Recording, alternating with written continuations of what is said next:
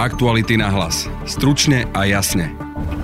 Zimná olimpiáda na umelom snehu. Posol mieru v situácii eskalácie medzi mocnosťami. Symbol fair play v krajine, ktorá čeli podaniam pre genocidu časti obyvateľstva. Už o pár hodín sa začínajú 24. zimné olympijské hry v čínskom Pekingu. Už druhé v čase pandémie. Slovensko na nich má historicky najmenšiu 50 členov výpravu športovcov. Čo priniesie táto olimpiáda nám a čo môže urobiť s hostujúcou krajinou? Téma pre Jozefa Líbu zo Slovenského olympijského výboru. Od kedy dostalo Peking možnosť usporiadavať zimné olympijské hry, ubehlo 7 rokov a ešte 2 roky predtým bola nejaká predpríprava, čiže 9 rokov. A potom sa tiež môžeme pýtať, že čo urobilo to medzinárodné politické spektrum v tej oblasti e, ľudských práv a komunikácie s Čínou, že prečo to riešime až teraz. V druhej téme dnešného podcastu sa pozrieme na možnú prítomnosť vojakov NATO u nás. Peter Kmet z opozičného hlasu paradoxne nie je téme názorovo ďaleko od premiéra Hegera. Nemusia tu byť americké vojska, už sme sa rozprávali o tom, že e, môžeme sa rozprávať s Českou republikou o nejakom spoločnom projekte, takže ja v tom nevidím nejaký veľký problém, pretože sme členmi NATO. Je štvrtok, 3. február, moje meno je Jaroslav Barborák. Zimná olimpiáda v Číne a Jozef Líba, generálny sekretár Slovenského olympijského športového výboru. Vítajte u nás. Ďakujem veľmi pekne. Pán Líba, teda ten oficiálny štart v poradí už 24. zimnej olimpiády je tu v horizonte hodín. Mm, to pekinské vtáčie hniezdo, čo je obrovský štadión s 80 tisícovou kapacitou, mm, sa má rozosvietiť zajtra a vítať ten otvárací ceremoniál zajtra o 13. hodine nášho času. E, sú v dejisku už všetci naši športovci? Veľká väčšina už je v dejisku momentálne, ale ešte máme zo pár športovcov, ktorí neodcestujú cestovalo, hlavne z titulu, že neboli dokončené testy. K spokojnosti by som to povedal, takže ešte, ešte sú niektorí, ktorí pocestujú v najbližších dňoch. Spomínali sme, že už druhá olimpiáda je v kontexte pandémie koronavírusu. Keď hovoríte, ešte nemajú v poriadku všetky testy, čo to znamená? Niektorým športovcom vyšli pozitívne testy. Čínska strana vyžaduje dva kompletné PCR negatívne testy s určitými hodnotami, ktoré by opravňovali na ten čistý vstup, by som to nazval, do Číny a to ešte bohužiaľ niektorí nemajú. Pevne veríme, že teda nakoniec všetci odcestujú. Hej, a sú v poriadku? Lebo len prečítam tie posledné správy, čo sa týka pandemickej nakazenosti olympijskej dediny. Tie správy z dnešného dňa hovoria o 50 nových prípadoch pozitivity, čo má byť doterajší rekord v dejisku. Celkovo zatiaľ za ten týždeň 23. januára ide o 290 účastníkov aj s deviatimi hospitalizáciami, s tým teda, že nie sú vážne. Áno. Chcem sa spýtať, čo sa týka našej výpravy. E, čo sa týka našej výpravy, teda už priamo v dejisku. Máme jeden pozitívny prípad, tiež ktorý dúfame, že sa už blíži ku koncu tej karantény a ostatné zatiaľ e, všetky sú negatívne, tak e, ja dúfam, že takto aj ostane aj, že aj ten, ten jeden prípad sa čoskoro vyrieši. Mm-hmm. Predsa len tá doba je dynamická a každý deň vychádzajú nové mm-hmm. rekordné čísla mm-hmm. pozitivity, čiže dúfajme teda, že sa naplnia aj tie vaše predpovede, že by mal byť v poriadku, lebo keby sme tak len predstavili hokejový tím, čo by mohol urobiť jeden vírus v ňom. No, samozrejme, to bohužiaľ tak sa aj zo srandy dneska hovorí, že vyhrá hokejový turnaj ten tým, ktorý bude najzdravší, čiže nie najsilnejší, lebo práve ten vírus môže spôsobiť, že oslabí tie mužstva, ktoré budú v turnaji súťažiť. To sa stalo teda bohužiaľ aj u nás, že niektorí hokejisti ešte neocestovali práve preto, že tie testy neboli všetky v poriadku, ale ja pevne verím, že teraz sa to do začiatku turnaja vyrieši a naozaj, že nebudú, ale nielen v našom týme, ale ja to by som si prijal, aby celá tá olimpiáda prebehla v poriadku a tie čísla sa už nezvyšovali. A ja zmene tie čísla, ktoré sa tu spomína, boli zachytené pri príchode a že nie sú to čísla, ktoré by vlastne reflektovali na stav už priamo v tej bubline. Je to skôr všetko pri, pri tých príchodoch, ktorí chytajú úvodzovkách na letisku. Ale čísla o pozitivite sú aj z bubliny. A, a, áno, ale to sú väčšinou tí novo prichádzajúci. Hej, hej. Mám tie správy od e, našich ľudí, ktorí sú v olympijských dedinách, že tie opatrenia sú naozaj tak prísne, že viac menej sa tam skoro nikto s nikým nestretá. Len aby sme mali predstavu, čo znamená tá prísnosť opatrení. Napríklad všetci Číňania, ktorí tam pôsobia ako či už technický podporný personál, ako dobrovoľníci, vlastne keď si ich predstavíme, tak sa pohybujú, by som povedal tak obrazne, v skafandroch. To znamená, že sú celí v tých špeciálnych oblekoch aj s tým plexisklovým štítom na tvári. Aj kolegovia mi hovoria, že majú problém vlastne rozoznať, že kto je muž, kto je žena, kto je vlastne v akej pozícii a funkcii a veľakrát je ťažko aj napríklad s nimi diskutovať, lebo cez to plexisklo je problém komunikovať, skôr si viac píšu. Hej, takže už to je len napríklad jedna, jedno obmedzenie. Druhé, samozrejme, všade sa snažia tých ľudí rozčleniť do rôznych menších skupín. To znamená, či je to pri cestovaní, či je to v jedálni, či je to pri nejakých mítingoch, tak sú to naozaj minimálne skupinky, aby sa tí ľudia nestretávali vo väčšom počte. No a všetky mítingy, ktoré je možné, e, tak sa robia online, aj, aj priamo na mieste. Tak to je len napríklad na dokreslenie situácie. Čiže e, aj tí naši ľudia, ktorí sú tam z Olympijského výboru, tak e, viac menej, dá sa povedať, mnohé veci riadia z kancelárii aj priamo na mieste, len kvôli tomu, aby nechodili na rôzne mítingy s, treba s zástupcami iných krajín. Ja mám ten obraz predstaviť tých v skafandroch, čo si také zombie, no. zombie olympijské hry v Číne. Poďme však k dejsku tej aktuálnej zimnej olympiády. Vieme, že medzi kandidátmi na usporiadané pre tieto hry figurovali sme aj my, Slováci s Polskom. To bolo v roku 2013, keď boli rôzne prieskumy, keď sa o tom u nás diskutovalo. Predsa len potom, ako stiahli viacerí kandidáti horúci na usporiadanie týchto hier, tak vyhral Peking nad Almatou. A tak sa stáva hostiteľom nielen zimných, ale letných hier. A tu chcem pokazať na ten paradox dejisko zimných hier, tam, kde sa kedysi predtým diali letné olympijské hry. Nie je to čosi také, že vyslovene protirečenie už v tom samotnom termíne? No, a s implikáciami? Áno, je, je to zaujímavé samozrejme z tohto pohľadu. Musím povedať, že keď e, v roku 2008 tam boli letné olympijské hry a boli sme e, účastníkmi tohto, v tom čase asi by som si nikdy nepredstavil. Ste boli šéfom výpravy nie? Nie, nie, nie, nie, nebol som, mhm. ale bol som generálny sekretár tiež, takže mhm. len som si to nevedel predstaviť. Samozrejme, poprvé, to podnebie je tam veľmi teplé v lete, je tam veľká vlhkosť, smoh tam bol v tom čase, ale nejak sme si neuvedomali, nevšimali, že vlastne v nejakej dostupnosti sú aj hory. Dnes už to je samozrejme iný pohľad, lebo nám tie hory ukázali a zistili sme, že teda tých 200 km od Pekingu sú, sú hory, kde sa dajú uskutočniť e, tieto disciplíny zimných športov. Ale takáto podobná situácia bola aj v roku 2014, keď boli zimné olympijské hry, dá sa povedať, v letovisku v Soči a každý sme poznali to letovisko, že to je primorská oblasť a sú tam, e, viac menej sa tam chodí na rekreáciu, ale nikto sme nejak nevšímali si, že sú tiež v blízkej dostupnosti aj Kaukazské hory. Ne.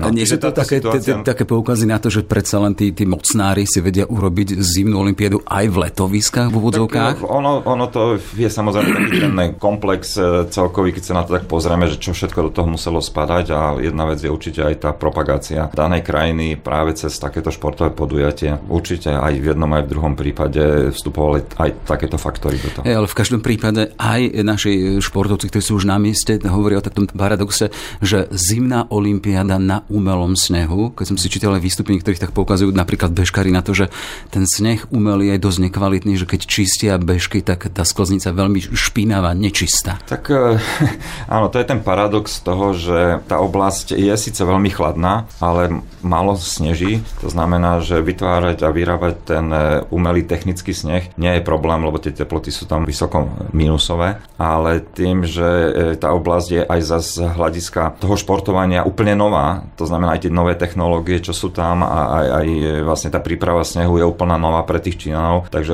mohli tam vznikať a určite aj vznikajú situácie, kde tie rôzne týmy môžu mať s tým problém, že nepoznajú taký druh snehu, že ten sneh môže byť do určitej miery, ako vy aj špinavý, alebo proste môže mať čas častice, na ktoré tie servisné týmy nie sú zvyknuté. A problém je v tom, že nemali sme tam možnosť cestovať, žiadna krajina počas pandémie, čiže nebola ani možnosť si vyskúšať tento technický sneh a jeho zloženie. To znamená, že všetci, ktorí dnes tam prídu a potrebujú voskovať alebo potrebujú sa pripraviť, e, musia e, variť vlastne z nuly.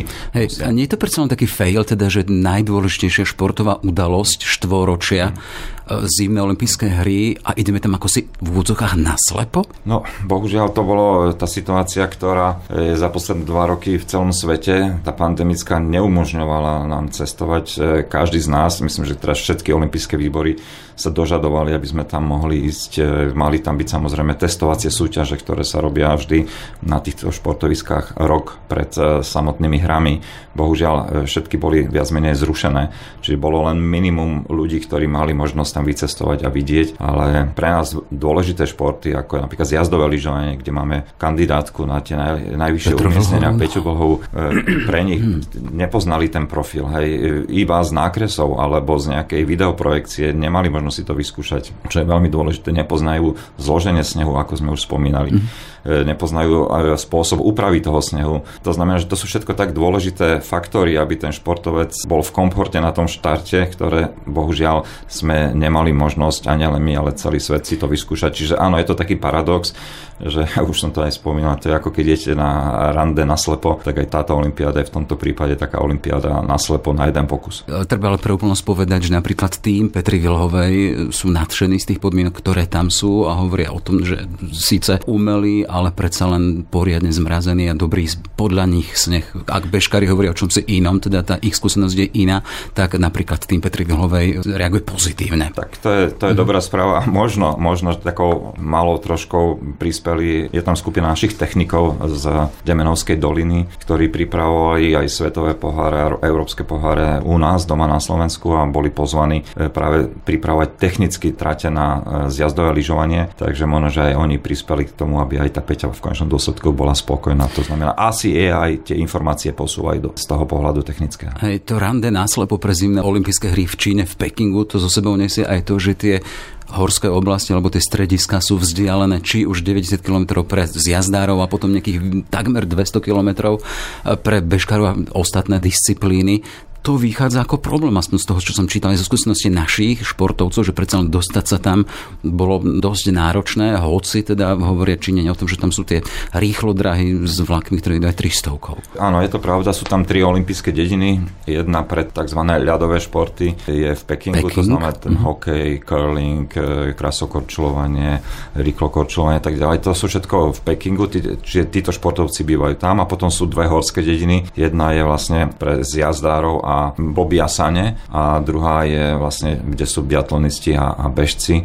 No, takže áno, sú od seba viac menej vzdialené. Je to zložité hlavne pre ten management tej výpravy, ktorá musí komunikovať a, a cestovať medzi všetkými troma deniami, ale tí športovci viac menej žijú len v tej jednej dedine, poblízku majú tie športoviska a oni už ako náhle raz z toho letiska prídu do dediny, tak už to cestovanie nie je také náročné, lebo idú vlastne iba z dediny na športovisko a naspäť na tú svoju postel alebo na to ubytovanie. Mm-hmm. Čiže tým, že bohužiaľ tá pandemická situácia nedovoluje aj viac menej cestovanie medzi tými jednotlivými dedinami, tak ani sa nechodia povzbudzovať, navštevovať. Lebo... Čo je v takomto prípade športového záplne dosť dôležité. Áno, áno. A, a ďalšia vec, otvárací ceremoniál, viacerí slovenskí športovci nám nebudú práve z toho pohľadu, teda, že to majú ďaleko. Áno, áno. A to je pravda, lebo samozrejme napríklad sa uvažovalo, že vlajkonosičkou slovenskej výpravy mohla byť Peťa Vlhová a z pochopiteľných dôvodov tým, že vlastne hneď na druhý deň potrebuje ísť na tréning, potrebujem si plniť svoje športové povinnosti, také ona z tej horskej dediny, aby cestovala do Pekingu na otvárací ceremoniál a potom po ceremoniáli sa vrátila naspäť, tak pre ňu je to minimálne polovička dňa, ktoré by strávila len cestovaním a myslím si, že to je pre tak významného športovca, dá sa povedať, zabitý čas. Jasné. A ešte teda potom pozrieme aj na možno fyzickú únavu a implikácie z toho. E, vieme, že teda Čína ako usporiadateľ Olympiády čeli aj inej kritike a to už v úvode som to vypointoval to veto a formuláciou Olympiád ako symbol fair play v krajine, ktorá rovnaké šance svojim obyvateľom nedáva. Naopak, proti časti ide aj silovo. Sú dokonca podania. Medzinárodná organizácia Amnesty International hovorí o prípadoch genocidy na komunite Ujgurov. Chcem sa spýtať, ako to máte vyriešené, zreflektované v Olympijskom výbore slovenskom? Takéto aj ideové e, záležitosti krajiny, ktorá usporiadáva olympijské hry s tým etosom fair play, spravodlivosti a na druhej strane vieme, že sa tam dejú veci, ako sa dejú. Chcem sa spýtať, že akým spôsobom to máte vysporiadané u vás? Športovom no, olympijskom výbore. Samozrejme, to je vec, ktorá e, vždy sa diskutuje alebo aj, aj komentuje. My našim športovcom, ktorí odchádzajú na olympiádu, nedávame žiadne usmernenia typu nemôžete sa vyjadrovať alebo nerobte nejaké negatívne správy na svojich sociálnych sieťach. V tomto majú úplnú slobodu, lebo niektoré olympijské e, výbory, viem, z rôznych krajín sa k tomu stávajú či už tak alebo hen tak. U nás v tomto majú športovci slobodu nejakého prejavu, by som povedal. Čo sa týka takého celkového pohľadu, my sa snažíme ako olimpijský výbor, naozaj teraz tu poviem, e, vystúpať v duchu tej olimpijskej charty, kde by mala politika sa držať mimo šport. Myslím si, že tak je to aj správne, aby sa nezneužívali len olympijské hry alebo takéto podujatia na presadzovanie nejakej politickej sily Takže v tomto komunikujeme s našimi politikmi, aby sa oni vyjadrovali, aby sme sa nevyjadrovali my, lebo my neriešime politickú situáciu. Pre nás je dôležité, aby hry mali ten športový duch a to je základ a politika a diplomácia nech rieši tieto spory. Hej, ale na druhej strane vidí tam ten moment, ten rozmer toho, že legitimizujeme stav, ktorý v danej krajine je. Ak si jedno komunistické zriadenie, Čína, vedenie komunistickej strany zorganizuje zimnú olympiádu v v letovisku v Pekingu, s implikáciami, ktoré sú a v stave ľudských práv, aké tam sú a my teda jednoducho povieme teda, že to je na politiko, my budeme ticho. E, to nie je o to, že byť ticho. Samozrejme, my, tak ako som spomínal, naš, našou prioritou a prvoradou prácou, by som povedal, pracovnou činnosťou je šport a, a e, reprezentácia krajiny v oblasti športu. E, a práve t- napríklad tieto veci aj politického charakteru, ale aj bezpečnostného komunikujeme s našim ministerstvom zahraničných vecí, s našou ambasádou a tam vlastne prenášame aj tieto otázky. Ak majú byť, nech sa oni vyjadrujú, lebo my nemáme také kvantum za znalosti a vedomosti práve k tej oblasti e, politiky. A možno, že by sme sa nemuseli vyjadriť úplne korektne. Ako vyjadriť sa iba áno, nie je veľmi jednoduché, ale dôležité je poznať aj hĺbku a podstatu tých problémov, ktoré sú tam. Lebo samozrejme, ja aj ako fyzická osoba poznám tie problémy, lebo ich čítam, vidím ich z médií, ale čítam ich ako bežný občan. Nej. Ja to len uvedím reakciu prezidenta eh, Medzinárodného olympijského výboru Tomasa Bacha. Hovorí o tom, že zimné olympijské hry v Pekingu budú prelomové tým, že pritiahnu v Číne k zimným športom 300 miliónov ľudí. Stačí toto? Z úst prezidenta zimnej olimpiády, a teda olympijského výboru. No, je to premrhaná šanca na to nejakým spôsobom pomôcť ľuďom v núdzi v Číne? E, áno, jasné, môžeme to teraz povedať, že mal by to riešiť olympijský výbor, ale e, od kedy dostalo Peking možnosť usporiadavať zimné olympijské hry, ubehlo 7 rokov a ešte 2 roky predtým bola nejaká predpríprava, čiže 9 rokov. A potom sa tiež môžeme pýtať, že čo urobilo to medzinárodné politické spektrum v tej oblasti e, ľudských práv a komunikácie s Čínou, že prečo to riešime až teraz, e, vlastne pár hodín pred otváracím ceremoniálom, alebo pár týždňov, možno dňov, dní pred otváracím ceremoniálom. Aktuálno spravuje aj to teda, že Národný bezpečnostný úrad odporúčil našim mm. športovcom, aby zvážili, čo si budú brať z osobných elektronických zariadení. Tak to, to, to je tiež vážny signál. Áno, ale no. tieto komunikácie, aby sme povedali tak e, pravdu, vlastne vlastne, samozrejme tá Čína je možno, že extrémna, ale my to máme pred každými olympijskými hrami. Či boli v Koreji, či to bolo pred uh, Tokiom, pred Soči, pred Riom, vlastne tie, tá komunikácia ohľadom bezpečnosti či už z MBU alebo z Osiskou tu na Slovensku, alebo z... Či toto nie je nová vec? Nie, nie je úplne nová vec. Vždy samozrejme z Olympiády na Olympiádu sú špecifika, ktoré sa riešia tu práve možno tá, by som povedala, taká tá špionážna časť, že by mohla do toho vstúpiť, ale tie rizika vždy riešime, lebo samozrejme to podujatie je tak masívne, tak veľké, že musíme dbať aj na tú bezpečnosť, samozrejme nielen celého podujatia, ale aj našej výpravy samotnej. Uh-huh. Takže to riešime. Čiže túto kapitolu môžeme zatvoriť tým, že slovenskí športovci v Číne sú slobodní vyjadriť svoj názor aj na daný režim? Predpokladáte, že to niekto aj urobí? To je samozrejme otázka na každého individuálne. Za nás, z našej strany, nie sú ani neboli v tomto žiadne obmedzenia a regule. Na druhej strane, treba si povedať pravdu, že všetci, ktorí tam cestujú, majú prvoradý cieľ čo najlepší športový výsledok a vlastne na to sa aj najviac sústreďujú. Čiže ak ten športovec má aj pocit, že sa potrebuje niekde vyjadriť, myslím si, že má tú možnosť, ale na druhej strane každý z nich chce podať čo najlepší výkon a vlastne reprezentovať tú svoju krajinu. Tam treba aj zvážiť, že z jeho strany, čomu sa bude viacej venovať. Napísať status je asi to najmenej a vyjadriť, ale tam hovorím ešte raz, obmedzenia nie sú žiadne a keď sa možno, že vrátia domov, tak uvidíme, že hey, či niekto sa... Aj z jedného statusu môže byť správa, ktorá obletí svet? Samozrejme, hovorím. Práve preto majú tú slobodu. Hej. E, čiže už v horizonte hodín sa otvoria 24. zimné olympijské hry v Číne, v, v Pekingu. Chcem sa spýtať, na čo sa tešíte vy? Predsa len máme tam aj ohnivé želieska, napríklad Petra Vlhová. Ako to predpokladáte? Len zacitujem, americká spoločnosť pre analýzu športových dát Grace Note Sports predpoveda, že Slovensko získa po jednej z tých všetkých medailí zlatú, bronzovú a striebornú. Ako to vidíte vy? Tak ja myslím, že by to bol úspech, keby sme takto získali tie tri medaile, len e, treba povedať, že Olympiáda je veľmi špecifická. Tým, že sa koná iba raz za 4 roky, je to aj pre športovcov a pre ich realizačné týmy veľmi e, mentálne námahavé podujatie, lebo samozrejme zoberme si len e, takého športovca, ktorý má počas zimnej sezóny 10-15 svetových pohárov. Keď sa jeden nevydarí, o týždeň, o dva týždne má ďalší a, a ďalší a ďalší a má tam možnosť... Už to psychické nastavenie. A, a tu má len jeden pokus. Mm-hmm. To znamená, že je len jedna, jedenkrát sa postaví na štart v tej danej disciplíne a buď dosiahne výsledok alebo nie. A ďalší pokus je až o 4 roky. Čiže veľakrát, keď si pozriete aj históriu históriu výsledkov, tak na Olympiáde je to, nechcem povedať, že úplne ináč, ale sú tam iné mená niekedy ako tie, ktoré tradične počas tej sezóny dosahujú najlepšie výsledky. Nie, predsa len ste generálnym sekretárom nášho olympijského výboru. A ten váš, neviem, ktorý zmysel športový a olympijský, čo vám hovorí, že ako skončíme na tejto olympiáde? Tak ja pevne verím a ja samozrejme takisto ako, myslím si, že aj laická športová verejnosť, keď sa pozrie e, na mená, na ľudí, ktorí cestovali, vidí, že kde je potenciál. Čiže to alpské lyžovanie očakávanie jednoznačne pre nás je, je očakávanie. Na druhej strane máme tam mladú bobistku, ktorá vlastne sa v uplynulých týždňoch stala majsterkou sveta do 23 rokov, a potom vicemajsterkou sveta v dvoj, dvojboboch, teda majsterkou sveta v jednobobe, v monoboboch. Čiže aj od nej máme očakávania, nehovorím hneď o medaile, ale tej ženskej kategórie práve v tejto novej disciplíne, to sú tie monoboby, sú očakávania veľmi vysoké a to, a ako som spomínal, na tej olympiáde sa môže stať všeličo. Potom samozrejme budeme držať palce hokejistom, tým, že nie sú tam hráči NHL. Tie šance sa trošku viac zrovnali, ako keby tam boli hráči NHL. Nie, hovoríte ale o tom teda, že možno vyhrať ten zdravší tým, nie ten ja, najlepší. No, aj, aj to, ale v konečnom dôsledku, viete, ako sa hovorí v športe, história sa nebude pýtať, história bude sledovať, kto bol prvý, druhý, tretí.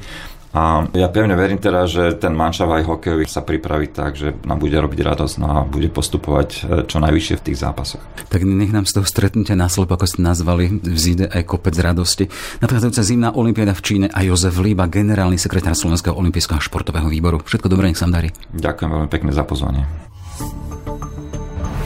Tejto chvíli som v parlamente s poslancom za eh, hlas, pánom Petrom Kmecom, ktorý bol kedysi veľvyslancom Slovenska v Spojených štátoch. Dobrý deň. Dobrý deň, prajem. Pán Kmec, ako vnímate politiku vlády a momentálne už aj prezidentky Čaputovej eh, vo vzťahu k tým eh, možným vojakom NATO, ktorí majú prísť alebo by mohli prísť na územie Slovenska? Stralha zdôrazňuje, že v prvom rade by sme uvítali diskusiu v Národnej rade Slovenskej republiky o bezpečnostných hrozbách a rizikách. Čo sa týka bezpečnosti Slovenska, e, Strednej Európy, ale aj celoeurópskej bezpečnosti, pretože to rozhodovanie o rozmiestňovaní e, cudzích vojsk e, bude potom schvalované v Národnej rade. No, tu vám do toho skočím, čiže aj tak vlastne tá diskusia v tej Národnej rade prebehne, lebo to je nevyhnutné, tak to vyžaduje zákon, nie?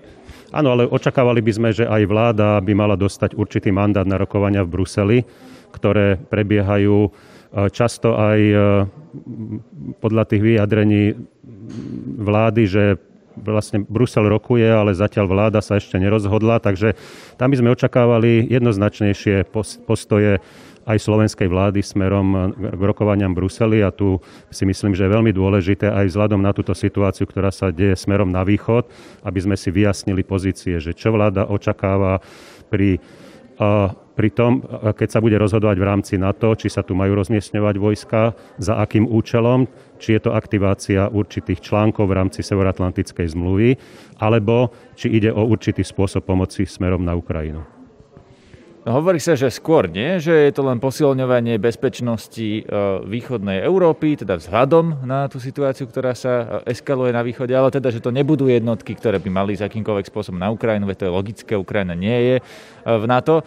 Podľa vás sa vláda nevyjadrila dostatočne jasne, keď povedali, teraz myslím v pondelok premiér Heger povedal, že ak to bude nevyhnutné, tak tých vojakov sem príjmeme, to isté povedal Boris Kolár ako predseda jednej z koaličných strán. Tak čo na tom nie je dosť jasné? Z vojenského pohľadu ide o veľmi symbolické počty, takže tu sa musíme pobaviť, či ide o nejaké symbolické gesto voči komu, akým spôsobom. Ak sa rozprávame o nejakej jednote na to, tak vieme, že tá jednota NATO sa dá vyjadrovať rôznymi spôsobmi. Môžeme posilniť našu prítomnosť na východnej hranici s Ukrajinou aj našimi národnými silami. To na, teraz robia napríklad Maďari alebo Bulhari ktorí sa tiež vyjadrujú, že majú svoje národné spôsobilosti, ako vyriešiť prípadnú eskaláciu napätia na svojich východných hraniciach. Takže ja očakávam... Prepačte, tu vás preruším, lebo čo to znamená, že vyriešiť eskaláciu napätia na svojich národných hraniciach?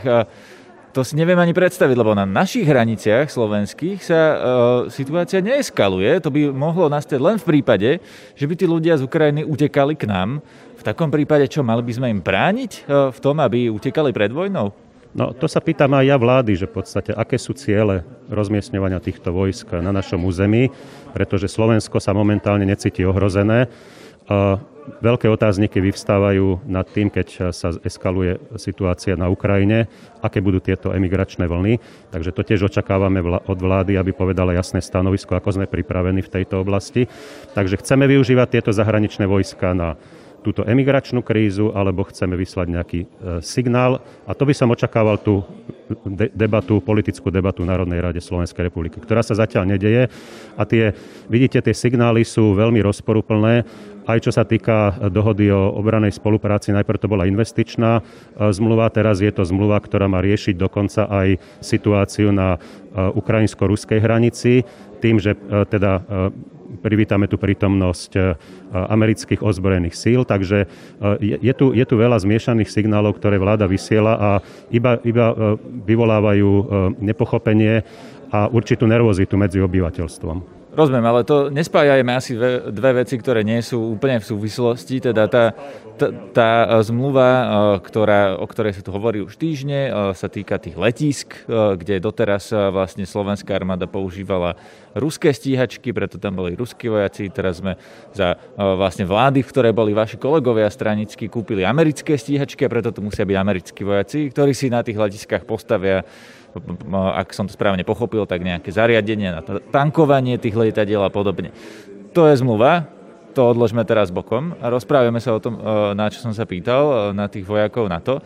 A vy ste už naznačili, že to môže byť taký symbolický význam, e, taký istý možno ako majú v Lotyšsku, Estónsku, v iných krajinách, kde vlastne tiež sa nebojuje, ale je tam americká vojenská prítomnosť a tie krajiny ju same chcú, tie krajiny ju vítajú a napríklad Nemecko, ktorá teda nie je e, blízko k Rusku, ale predsa má obrovskú americkú základňu a keď sa Donald Trump rozhodol, že ju bude redukovať, tak Nemci proti tomu protestovali, pretože chceli tam tých amerických vojakov. A teda moja otázka na vás je, mali by sme ich tu chcieť, alebo nemali by sme ich tu chcieť? Očakávam tú debatu v Národnej rade Slovenskej republiky, takže poďme sa o tom baviť, vyhodnoťme si hrozby a rizika, nerozhodujme sa na základe emócií, na základe toho, čo robia iní, a na základe toho, e, čo by, čo by malo byť správne. Takže ja očakávam odbornú debatu v Národnej rade Slovenskej republiky a na základe toho sa potom môžeme rozhodovať.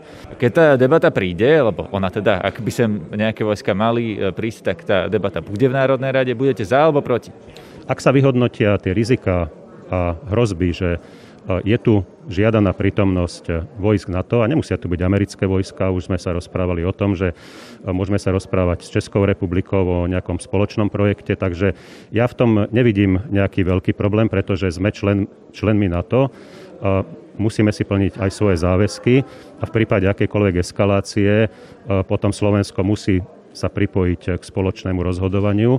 Ale tu zase, zase sa odvolávam na to, E, čo sa deje na tej ukrajinsko-ruskej hranici, pretože Obe strany v tom konflikte same vyzývajú k deeskalácii a hlavne k znižovaniu emócií. Predovšetkým ukrajinskí predstaviteľe vyzývajú na to, aby západné krajiny trošku tlmili tú svoju retoriku. Takže poďme sa baviť e, bez emócií a racionálne. Keď som o tomto mal rozhovor s premiérom Hegerom minulý týždeň, tak mi vlastne hovoril to isté, čo vy. A to znie dosť zvláštne, keď e, ľudia z vašej vlastnej strany hlas, napríklad Erik Tomáš, sa potom zúčastnia na proteste pred prezidentským palácom, kde sa máva vlajkami Putina. E, vy sa cítite konformne s tým, čo robí zvyšok vašej strany, keď máte tento názor?